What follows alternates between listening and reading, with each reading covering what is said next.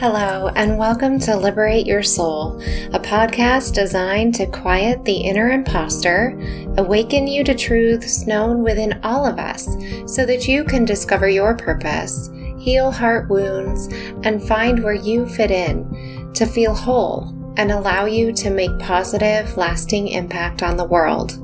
I'm your host, Kelly Pierce, a certified business and personal coach. I help top performers find their authentic selves in order to come from a confident decision-making place.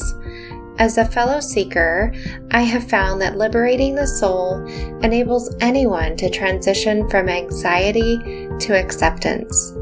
It is my hope to provide you with inspiration and tools to help you feel confident, joyful, and loved. To learn more or to connect with me, go to w w w dot quantum highways dot com.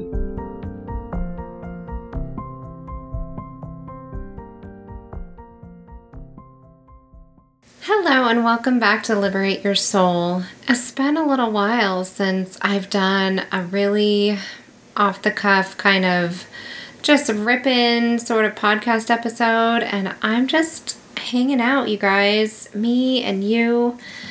I wanted to talk to you a little bit about some paradoxes and some thoughts I've been having and why it's okay not to have it figured out just yet. Why it's okay to let things fall into place, and when things feel a little bit disheveled and kind of up in the air, it's really just waiting for gravity to let things fall into place. We'll go with that. Um, I wanted to start this off by saying, old soul, young heart. And I think about my closest friends and the people who are dearest to me that I spend the most time with, and the ones who we can sit down and look at each other and just giggle. And we can quite literally just go for a walk and look at nothingness, like seemingly clouds in the sky or butterflies or birds or people walking by, and we can just dissolve in a fit of giggles. And I don't know what it is about the young at heartness that we have, this lightness that we carry about our countenances, that makes me know that we have the oldest souls. If you follow the Dalai Lama, you know that he constantly giggles, and it's one of my favorite traits about him. He just like has this cute little little giggle, and I didn't really know much about him as an individual until I was in my adult years, maybe within the last fifteen years, um, personally. But I watch him sometimes because he does live streams on social media, and it's really cool to watch him just give this enlightened wisdom. And then he just has this so uh, humble countenance, just this beautiful way about him where he's like, or, you know, and he just kind of gives the giggle, and it's so beautiful. And it reminds me of my friends and the people who are closest to me and myself just yucking it up over the silliest, most cheesiest, goofy stuff. And it's so simplistic.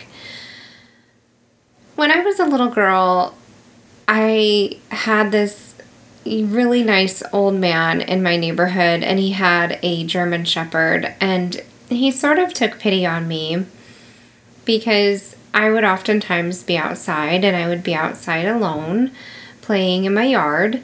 Sometimes I would have my little guinea pig. Sometimes I would have my cat. But I was about six years old, maybe seven, and he would ask if I could go for a walk with him. And I, of course, would ask my mom, and my mom met him, and she said, yeah, you know, you can go for a walk around the block and just come right back. You know, she, of course, did her mom checking out stuff, I'm sure, and discovered where he lived and found everything out. And we would just go for these little walks, and we would talk about gardens and flowers and just really fun stuff. And he really, truly was just this kind soul. And he was just walking anyways, and he just wanted, you know, a young companion that could be, I guess, kind of goofy with him. And um, there was nothing out of sorts about it. He wasn't any kind of weirdo. Don't worry about it. He was, um, when we ever stopped by his home, I would see his wife, and he showed me his garden, and he would explain to me why he did what he did with how he built it to make sure that it was uh, properly shielded from the hot sun in the summer, and just taught me all sorts of things about life. One of the things that he said to me when it was, I guess you would say wintertime or fall, was we would, you know, he'd take my hand as we'd cross the street, and he'd say, "Cold hands, warm heart." So I always think of the paradoxes that come with, you know, old soul, young heart, and cold hands, warm heart. So it makes me think about these times in our lives right now that we're all going through that are difficult times, and the blessings that are sure to arise from it. The things that we're sure to learn from these times in our lives that are so difficult, that are challenging and stretching us in ways that we never thought possible. Whether you're a young person and you're looking for love, or an older person and you've lost someone you love, you certainly have never been through anything like this in your life, and maybe you're not sure how you're going to get through it. I just have to tell you that no matter what it looks like now, the opposite is waiting on the other side. It looks one way, but it truly is the other way. When I'm really struggling with some challenges in my life, and, you know, I don't share a lot of the more challenging times in my life here on the podcast because I don't want to use it as a complaint session. Gosh, that wouldn't be any fun. Who would want to listen to that? Um... But when I'm really struggling with things going on in my life, I remind myself that this is just so temporary. And if you'll remember way back when, I talk about eternity mindset and living for more than just the right now. Because emotions are fleeting, and thoughts are even more fleeting. They're so temporary. Like, I can have, you know, I think the human mind has sixty thousand thoughts in one day.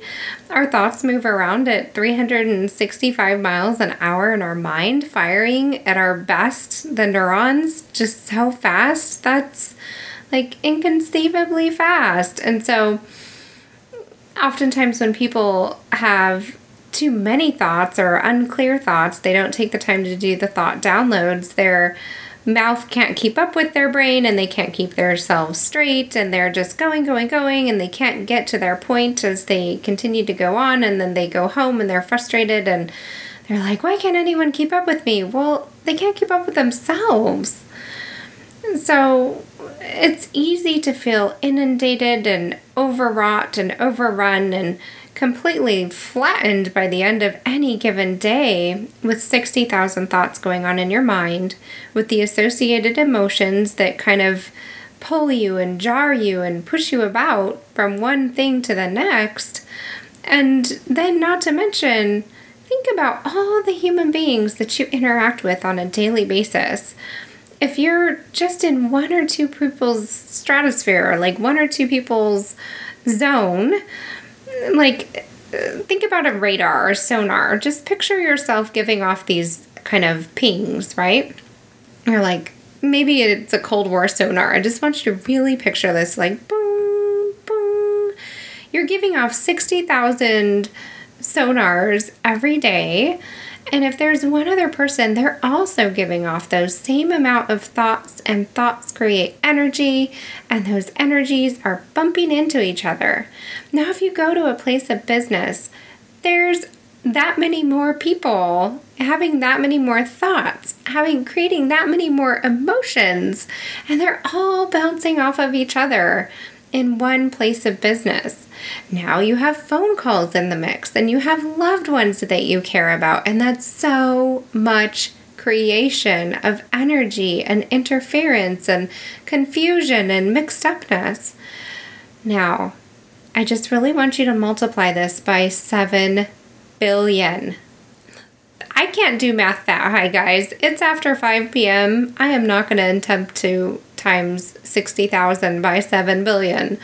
But that's a lot of thoughts on any one given day, and many, many emotions that go along with those things. So when we have these things going on in our environment, we're bound to be impacted by them, even if it's only our own or one or two other people, and to try to manage them and to try to think that, oh my gosh, I'm going to plot my course. I'm going to go from waking up and feeling fabulous and going to my gratitude and being amazing and being centered and not being knocked off course. I have all the goals that I have planned out. My day is going to be one thousand percent my own. And every time, like, I think about going to bed, I'm going to lay my head down on that pillow. It's going to be in control. I, I am the master of my own destiny. Nothing will knock me off.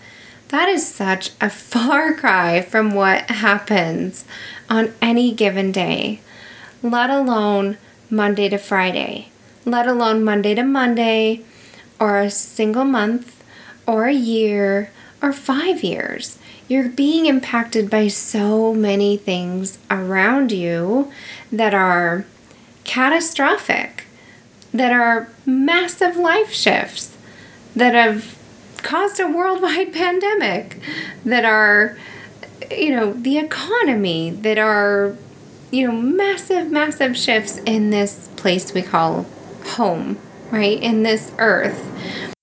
So when I talk about going back to the simplistic and going back to the things that bring you joy, that cause you to have peace, that really allow you to recenter and reset yourself, I'm not just saying it for the fun of it.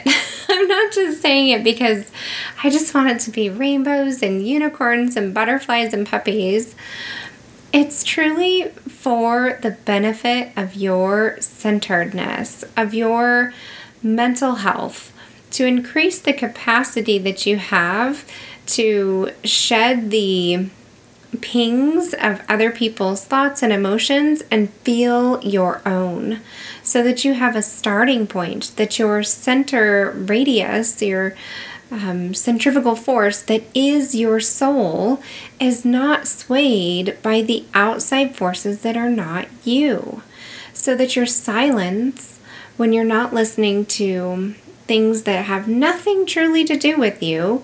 If you'll remember, one day I was talking about how politics were getting all the people in the world riled up, and not just in America, but all over the world. Different elections were taking place, and, you know, Brexit and all this crazy stuff had people in Parliament screaming at each other. Those people don't know who you are.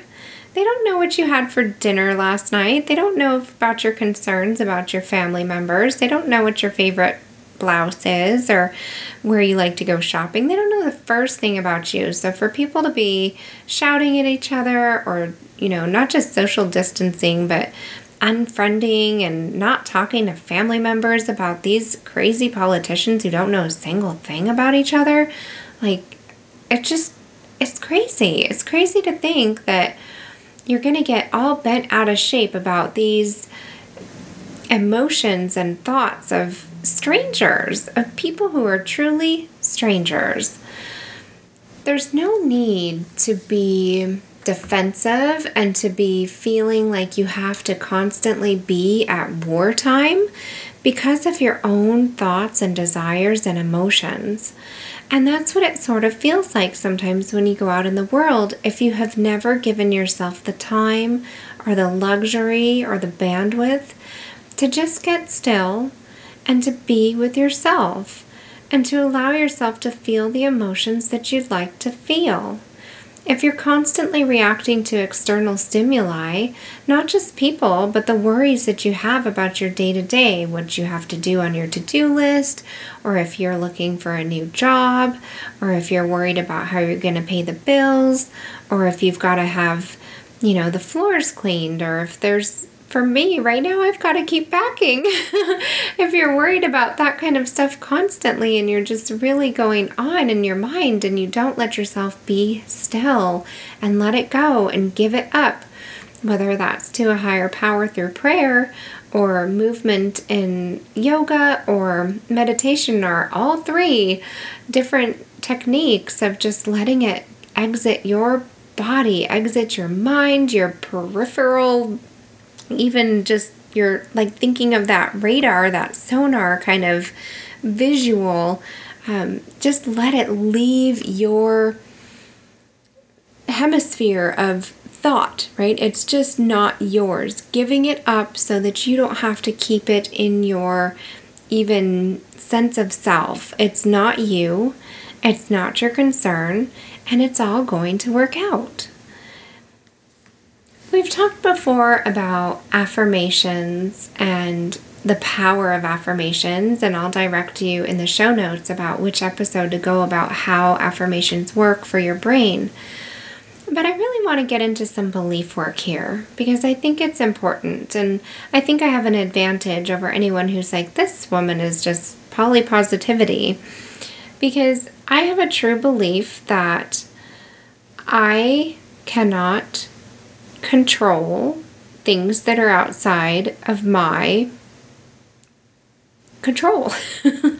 I cannot change things that I cannot directly influence. I cannot make an impact on things that I don't instrumentally have a handle on. That if it's not necessarily within my hands or my power to email my senator or write a letter to my congressman, then I can't do something about it. And so I immediately let it go. I turn it over to a higher power if it's bothering me, if it's still truly bothering me and I have not written my senator or my congressman, I haven't donated to a cause that I believe in, I haven't taken some other inspired action, or even organized something. Like, I've literally organized meetups for people to get together for causes that I believe in. I've done things that I know, like, that I'm called to do, that I can actually take action on it. I've exhausted all of my physical, mental, emotional, fiscal resources. If I know beyond a doubt that there is nothing that I can do, then I release it. I know that I can't stir any of my friends up and get them all riled up for the causes that I believe in. I know that I can't Um, even convince my husband about things that are important to me. They have to be important to him for him to take action. Things that bother me, if they still bother me after I've done everything that I can do, then I have to release control. And that's just how it is. So, digging into the beliefs, what is it about your personal world today that you believe that you can or cannot change? What is it about your world today that you believe is not good enough or unsatisfactory? Is there something that you can do about it?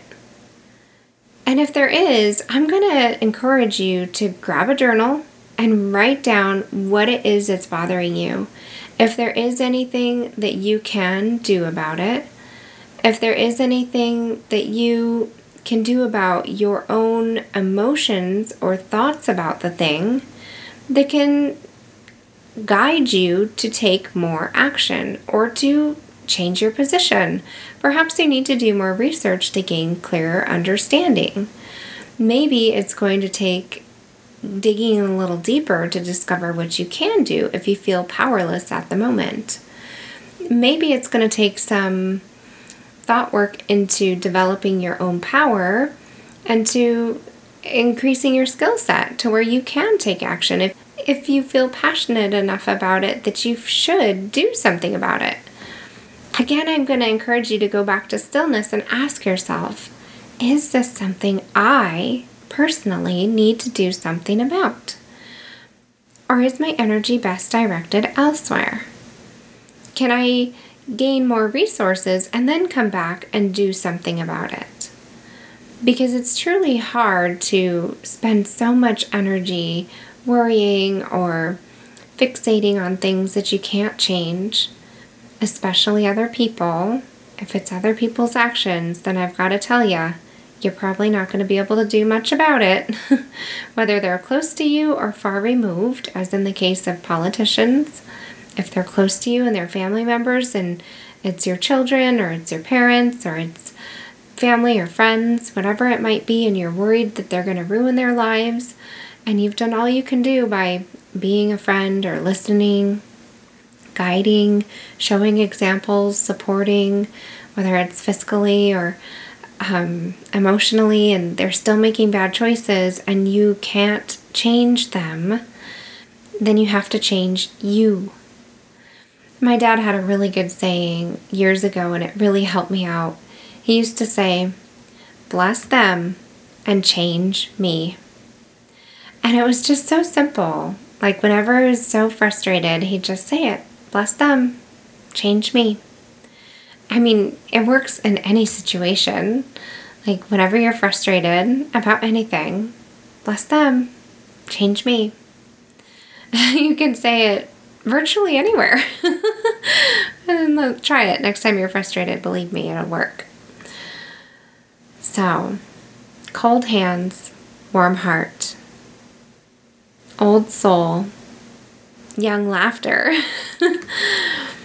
Sometimes you really do have to just let go of the challenging things and the tough things, and just appreciate the small things around you and let go of the bigger things so that you can notice what is good around you.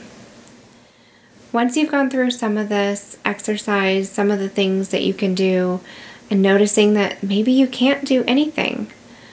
Maybe you go to the polar opposite. You go to what's good right now.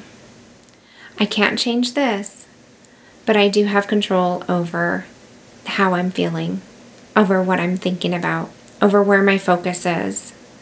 I can't do anything about my children messing up in school, but I can do something about how I feel right now. I can choose to treat myself to something. I can choose to lead by example and do better at my work to get a promotion. Or maybe it's you're having trouble at work. I can't do anything about my boss who's behaving badly, but I can choose to set very strong boundaries. Maybe you decide that you can't do anything about what's going on in the pandemic right now, but you can choose to make healthy choices at home that make you feel good. Eating better food, walking outside, getting some sunshine, appreciating the things in your neighborhood. Maybe you can grow closer to your family by doing different activities than just turning on the T V or um, wishing that there were times that you could travel, right? Maybe you can plan out a great trip for when things are better. Brainstorm ideas together. Get some magazines. Go online. Print out a bunch of things that are fun. Make a creation box. Looking at things in a different perspective is so helpful. Let me just tell you. When you are very, very frustrated with the way that something is, you can always just pivot and turn the exact opposite direction away from it so that your mind doesn't just continue to want to go in that direction. You can say, that's still there. I appreciate that, but I'm not going to choose to think about it right now. I'm going to choose to do this and be intentional. Cold hands, warm heart. Old soul, young heart. Focusing on the simple and taking it one thing at a time. Clearing out your mind, allowing yourself space, allowing yourself grace to get through this. Because I know you can. People have gone through so many atrocities in the world up to this point. There's been world wars, concentration camps. There have been the pandemic of one hundred years ago with the different waves that lasted. When I was doing research about it, I discovered that the second wave was worse than the first, and the third was even worse than the second.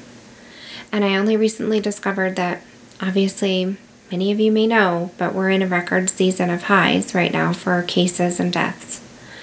And the reason why it happened this way in the past was because people got impatient. So, when you feel the least patient, try to hang on to what you can to be more patient. Hang on to the little things, and eventually the hard parts will be over and the good times will come to pass. I hope this is helpful for you. I know for me, I've had my own struggles in the recent weeks, and there's certainly plenty to be thankful for, plenty to be blessed about. But just knowing that if this helps one person, it makes my entire day. If you'd like to chat more, or if you need some encouragement of any sorts, please feel free to email me at info at quantum highways.